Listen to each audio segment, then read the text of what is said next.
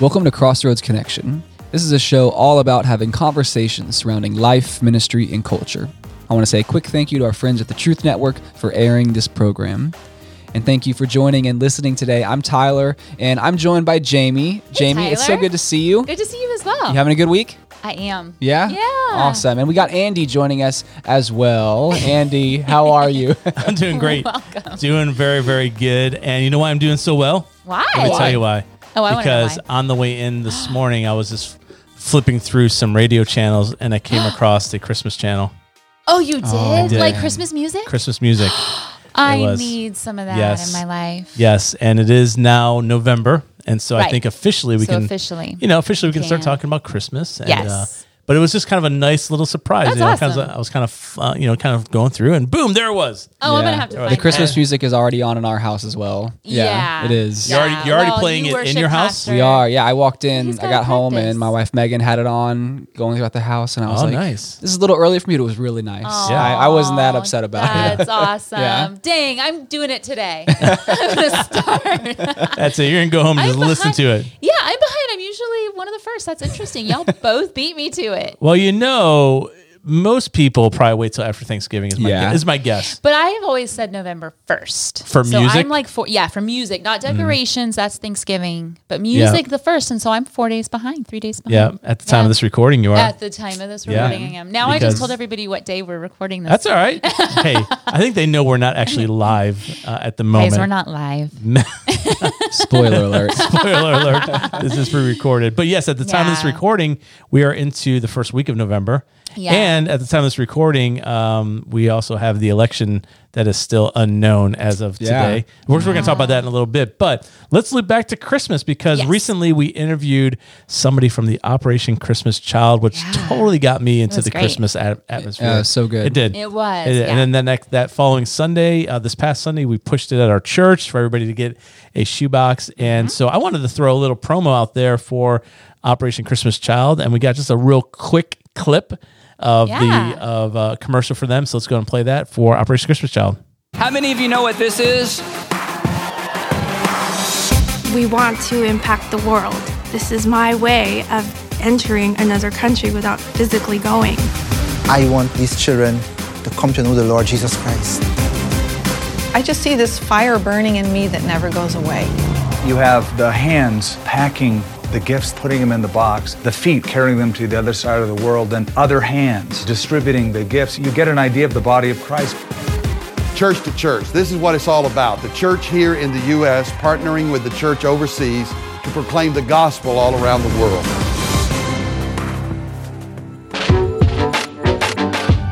We believe that this box is going to carry with it the love of Christ. Not only are you affecting the world, but, but it allows our church to come together and do something phenomenal. Box number 5,000! Operation Christmas Child has already provided the linkage and all of the framework for a pastor to be able to export their church's care and compassion to the world without having to recreate. You have no idea uh, how excited those kids are to see the wonderful things that have been sent to them from Christians in the United States of America. For many of these children, um, they've never had anything new in their life. Maybe many of them have never had toys like this or a gift. But we gave this in Jesus' name. I love it. Operation Christmas Child. So if you're looking for a way to be a blessing to somebody this Christmas that is super completely easy to do, it is Operation Christmas Child. And in fact, what we learned also last time is that you can actually do it virtually as well. You can do it all online. I just did it. It was Did so you? Oh, did easy. Yeah, yeah, it was awesome. You could oh. actually pick the gifts. So you mm-hmm. Was can, so that you can, so you can still pack it and mm-hmm. make it personal. Yeah, you like can write a you got note. to choose. Yeah, Aw. yeah. So Oh, it oh, was you really could write good. a note. Yeah, I, I Oh, that's two awesome. thumbs up for me. Two thumbs up Yeah. on the online Tyler, that's box fantastic. packing. That's I fantastic. love it. Yeah. So anyway, so if you want to help, uh, make sure you go. Yeah. And the best way, just I mean, honestly, just Google Operation Christmas Child. Uh, it'll take you to the It'll pop website. up. Yeah, it'll pop up. You can go there, and then you can figure out what to do from there. Or any of the a lot of the local churches in the Raleigh area are also doing Operation Christmas Child. So make sure you do that. It's Christmas Yeah. time. It's, Christmas time. It's, Christmas a fun time. thing to do with your kids Yeah. too, if you've got kids. Yeah, and Do it as a family. Those of you listening right now, this is about mid-November that you're actually listening to this, and so, uh, so hopefully you're getting more and more into that Christmas atmosphere and that Christmas Yeah. spirit. So we're gonna go for it. But as we said earlier, the time of this recording, let's just call it what it is. We're recording this today on Wednesday, November the 4th. I mean, man, the, the day. Talk about the timing. It was like we're, we're pulling back the curtain. Oh, man. Yeah. Well, it, it- we need to pull back the curtain because what we're going to talk about, it, Yeah. it, it needs to be known that Yeah. As of today, November 4th, at the presidential level, we still don't know who our next president We is. know.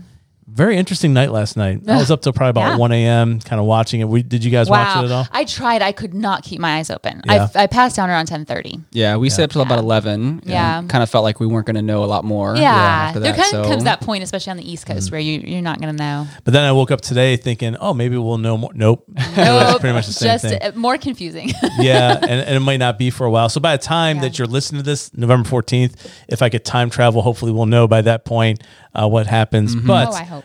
recently I preached a sermon called The Kingdom. And I think that, so we're not going to talk about politics on, on this program. We're just setting up the reasoning of what we're going to do next. I want us to listen to that sermon because in that sermon, as the pastor of Crossroads Fellowship Church, my job is to keep lifting everybody's eyes and attention to the kingdom of heaven 1st Jesus first, the kingdom first. Then it's like the political party, then it's your own preferences. And I think too many people get those reversed Yeah. and they put like their kingdom of Republican or their kingdom of Democratic or independent or their own kingdom above of the kingdom of God. And so I thought it was a very timely message that I think helped our church particularly. We have a pretty diverse church uh, in a lot of ways. One of those ways is politically.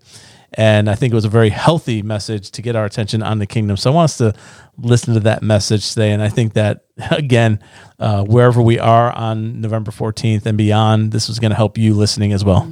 So let's hear a quick word from our sponsor, and then we will hear our sermon clip. Perhaps you've asked yourself this question Are you running the business or is the business running you? How might your teams grow if your teams were driving the business forward instead of you?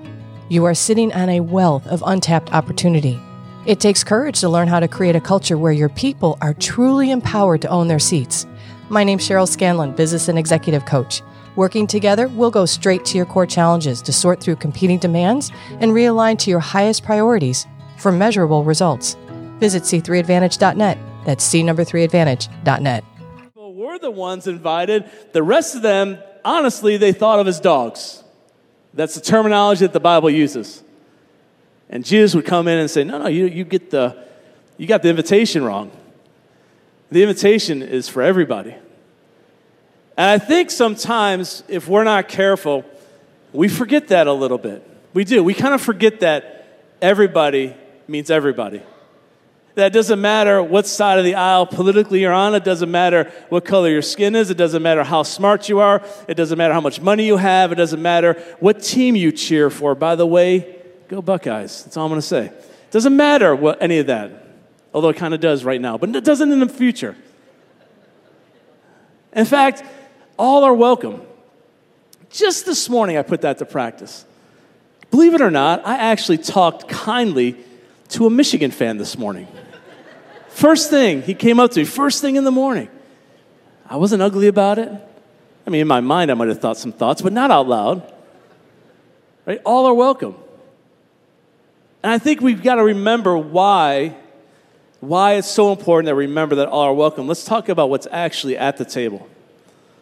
Let's talk about, just for a moment, what people are actually invited to, because I think it's special. See, what's waiting for us at this kingdom table are all the benefits of the kingdom. So, like things like forgiveness, reconciliation, healing. These are all the things that, that Jesus offers in the kingdom that are available to us today, but also available for everybody else, all that want to come to the table. It's, it's welcoming everybody to this table. How about hope? Peace. This sound a lot like the things that this world absolutely needs right now? It sound like these are the things that the world needs to recognize that don't come from who you vote for. It doesn't come from your bank account. It doesn't come for your degrees and your job. Nothing wrong with any of the things I just mentioned, but that's not, that's not where the kingdom hope and peace comes from. And if we're not careful, we, on our part, myself included, that we get we kind of get locked in to things that honestly aren't kingdom minded first. Jesus never said to not think about those things. In fact, Jesus never said not to pursue things. All he said is, hey, just seek the kingdom first. If we just seek God's kingdom first, then, yeah, sure, have the conversations, have the career, have the bank account, have money. There's nothing wrong with any of that stuff until that stuff becomes more important than God and the kingdom. And that's what we battle. So I think what will help us understand why the invitation is so important is just to maybe remember what happened to you when you got invited to the table. Can we just think about that for a moment? Do you remember the moment when you kind of first realized that you were invited to something bigger than you? When you were invited to eternity and, and there was this God who already sent the invitation through his son and the son already paid the price for the banquet. He already paid the price to joining it, and all you had to do was show up.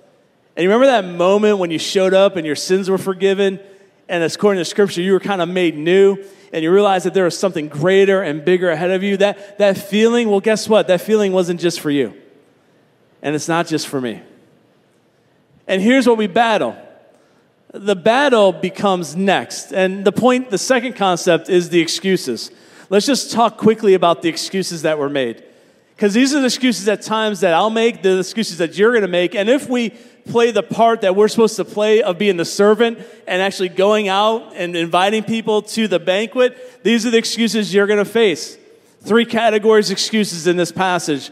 The first one was money, right? It was money. Hey, I just bought a field. I need to go check out the field. The second one was work related. I just bought oxen and I got to go try them out. The third one was relationships. Just got married, so I can't come to the party. Money, job, relationships. Just think about how often those become excuses, and even more important, in our own lives to the kingdom. That instead of being kingdom minded first, and even in our heart first, that our job becomes first, or making money becomes first, or whatever task we have ahead of us is first, or relationships become first. These are the excuses that we see. These are excuses, honestly, that as Jesus shared the excuses, again, just put yourself a little bit into the time that Jesus is sharing this, into the, that setting. Those were ridiculous excuses.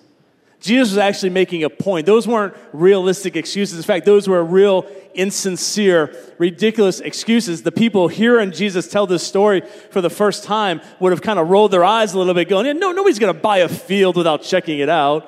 Nobody's going to buy oxen without going and checking it out. These are kind of insincere excuses of being invited to this great banquet. In other words, he was cutting to the heart of excuses.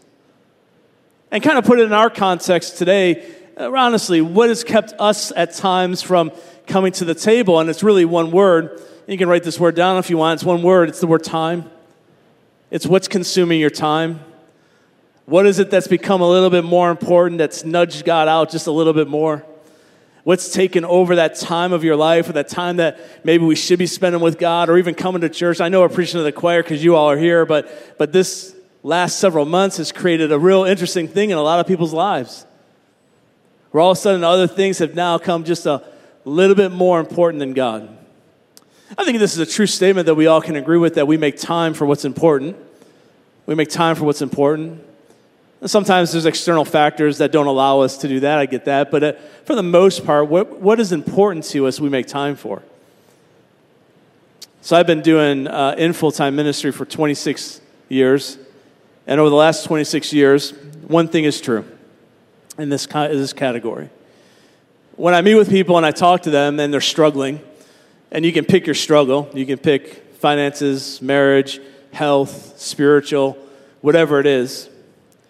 And I sit down across, typically the first question I'll ask is, well, how, how, how you doing spiritually? Almost every time, if not every time, the answer is typically met with a head that drops a little bit, Yep, I, I'm not doing anything. I'm not spending time with God. I pulled back from church. I haven't read my Bible in a while. Almost every single time. And so it's not a far jump to make that as we struggle in our life, that typically, if we're not careful, what happens is the thing that becomes most important becomes second, then it becomes third, then fourth, and then eventually the relationship with God is just kind of off the table, sitting in a corner, and we just kind of run to Him when we're in real trouble. And we forget that this is a relationship. And so we can't keep making excuses for not being part of the relationship. And, and I bring that up not, not to, definitely not to make us kind of feel guilty about it, but just to recognize hey, can we just recognize that all of us, if we're not careful, we're all going to make excuses? There's always something else to do, always, isn't there? There's always something else to do. There's always something else that can take our time. There's always something else that can take our attention. There's always something else that when we go to actually pray that consumes our thoughts. There, there's always something else. So it is a, it is a fight. But we got to fight for those things that are important to us. And the kingdom of God and our relationship with God needs to be first. Again, it doesn't mean that you can't have all this other stuff that goes with life and enjoying life, but can we just put the kingdom first? Because there's a job for us to do. And if you and I are allowing excuses to get in the way, then what's going to happen externally? Because we can kind of take those three excuses and now let's just put it in today's context. Today's context of why, what is keeping us from enjoying the kingdom? What's keeping us from actually participating in what God wants for us? And, and right now, man, maybe, maybe it's politics that are keeping us because we're so worked up about it. Maybe it's Tuesday coming. Maybe in our context in our life, maybe you've been hurt and wounded by a church or a pastor in the past, and so there's this trust level that's real, real low. Maybe you're looking for the perfect church, and we're like the 15th church you visited in 15 weeks, and you're still looking for that perfect church. We talked about this last week, so I'm not going to spend time here. I just want to name out a few. I think the biggest one that we're all dealing with is just apathy. We've kind of just gotten settled. We've gotten settled in, as Ken said earlier, level 11 of this crazy game that we're on this year. And life has been changed and it's different. And now we're just kind of in this stuck mode. Something's got to break that. And it's got to start with God. It's got to start with us getting our mind, our attention back on the kingdom. Because here's the job. The job is the third concept is this. The job that we all have as part of this is to go quickly. Remember in this passage we just read, the master of the house looked to the servant and said, Hey, I need you to go quickly and go out there. And then he just started inviting people to come to the banquet. Go quickly, get out there, go, go, go, go, go. How many times have we heard that concept from Jesus to go? Go into all the world, go to all the villages, move. Listen, the kingdom is in motion. I told you this before. I love this statement that the, the hope for our city is not just a church, it is a church that is mobilized. Amen, somebody? Like that's that's the hope. The hope is that you and I, that we got to take the kingdom in motion. We can't say yes to Jesus and stand still. You just can't. And yet, what's needed is for us to actually say yes to Jesus in whatever He's calling us to do and to be part of. The answer should always be yes, followed by motion, followed by action. It shouldn't be met with, well, let me think about it or let me pray about it and let me get back to you. No, it's, it's yes. If Jesus is calling us, the answer is yes. And then there's motion that has to happen. This city will not change by us standing still. It's got to have motion. The kingdom, as Jesus speaks about it, have you ever noticed that it's always action? It's always about action. There's always action to the kingdom. Come be a part of it. Come enjoy. Come and taste and see and then go, go quickly, move. There's always action to it. Jesus with the disciples were constantly in motion. They were constantly going and going and going and moving, taking the kingdom from one place and one person to another place to another person. And that's part of our job. Part of our job is to go. Now, listen, there's a cost to it. How many understand there's a cost to saying yes? There is a cost. Now, what that cost is for you, I don't know. Jesus words it this way in the gospel. He says, Hey, the, the birds of the air have nests, nests, foxes have holes. I got no place to put my head. There's a cost. Listen, you saying yes to Jesus and saying yes to the kingdom first, there's a cost. Because when you say yes to Jesus and yes to the kingdom, you're playing by a different set of rules than everybody else. Have you ever noticed that? And by the way, if you haven't noticed that, you're probably playing the game a little wrong. When you and I say yes to Jesus, we play by a different set of rules. It's by a different set of ethics and morals and standards. It's a different set that the world's playing. And we're seeing that unfold more and more and more, which is why it is so important for us to go. It takes action. Jesus tells his disciples and us, say, you got to go to the world. And when you go to the world, you don't just go, you go and you make disciples. You preach the gospel, you teach people, you train people, you see people baptized. This is all of our work. We are all the servants in this story. But if we allow excuses or we allow fear or we allow the unknown, then all of a sudden our, our action becomes stationary. And now the kingdom's not advancing the way it should. Jesus, we just got to trust that he knows what he's doing because he entrusted us to do this. There's some weight behind that. Just think about what Jesus entrusted the church to do. He entrusted us to go and turn the world upside down. He entrusted us to go and preach the gospel. But we got to go quickly. The fourth concept is this. Number four is this. I love this one. The fourth concept is that there's still room. There's still room. See, as we unpack this story just a little bit further, as, as he tells the people to go and to move and to go quickly, like there's an urgency behind that. And the reason he tells them to go back out there again and say there's still room because the servant says, Well, hey, I've already gone and, and invited the people you told me to invite. And there's still a whole lot of room. And so the master looks at all the room and says, well, you got, you got to get back out there. There's still room at the table. Says, I, I read that again. I, I just connected the dots for, for me, I guess, and for us, is that God wishes that none should perish, which means that there's room for everybody to come to this table. I guess that's an encouraging thing as well to think that, one, it's not just for you, it's not just for me, right? That the table isn't full of just people at crossroads and there's no more room for anybody to come to the table. No, there, there's plenty of room. There's plenty of room. I, I think one of the most driven passages in Scripture that, that should rattle us and inspire us and get us moving is just real simply when Jesus tells people, hey, the, the harvest is ready. The problem isn't the harvest. The problem isn't that there's people out there that need Jesus. The problem is that the workers are few. See, that, that's the problem. I saw a statement the other day that simply said God is more willing to save sinners than sinners are to be saved. I think that's a true statement across the board. I think God is more willing to heal. God is more willing to send revival and awakening. God is more willing to bring peace and give you hope than we are to accept it. God wishes that none should perish, that everybody has an invitation to the table. And when you think about that there's still room at the table, that should inspire us to get moving, to get action behind it, because, well, that, that means that there's still a job to do. And that job is on our part to go.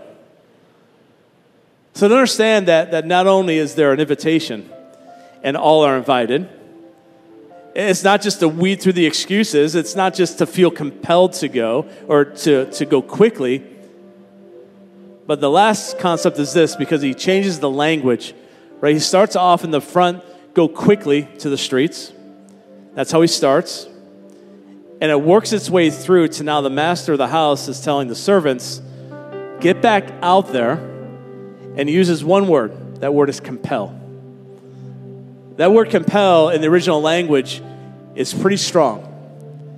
It actually means to constrain, to strongly urge, almost to say you, you're not going to take no for an answer. You're going to get out there and you are going to force. It's a word of force, it's a, it's a word of action. You're going to force people to get here to this table. And you kind of wonder why, why did the language change? Why did it start with go quickly? There's a general invitation, then go quickly and invite some more people. Now get out there and actually compel people. And here's why the same thing that should drive us because Jesus, telling a story, knows exactly what the kingdom has to offer. And so there's an urgency behind that. There's, there's passion behind that. Those of us in this room that know what the kingdom is and know what forgiveness is really like and know what hope is really like, there should be a compelling force behind us to say, no, no, I'm going to get out there and I'm going to I'm going to not take no for an answer because I know what my neighbors need and coworkers. I know what they're missing out on, in other words. They're missing out on all the benefits of the table. In Jude 22 and 23, again, the, the strong language used here, I absolutely love. It says, it starts with mercy. It says to have mercy to those who doubt, right? There's a lot of people that doubt. There's times in this room that we've doubted. But it says, have mercy to those who doubt. And then it says, save others by snatching them from the fire. The terminology used in Jude 23 is, is quite literally if somebody's approaching a cliff, you and I would not just say, hey, look, oh, it's too late. look out. The, the picture behind Jude 23 is you and I running up and literally grabbing a hold of people. You would never just let somebody walk off the cliff. Never. So, why do we do it for eternity? Let that sink in just for a moment. You and I, we would never let anybody physically just walk off the edge of a cliff without doing everything in our power, especially people that we know. You would never sit there and go, I told them that they're going to fall. Thank you for joining and listening to our program today. And thank you to Crossroads Fellowship and the Truth Network for making this show possible. You can find out more information about Crossroads Fellowship at crossroads.org.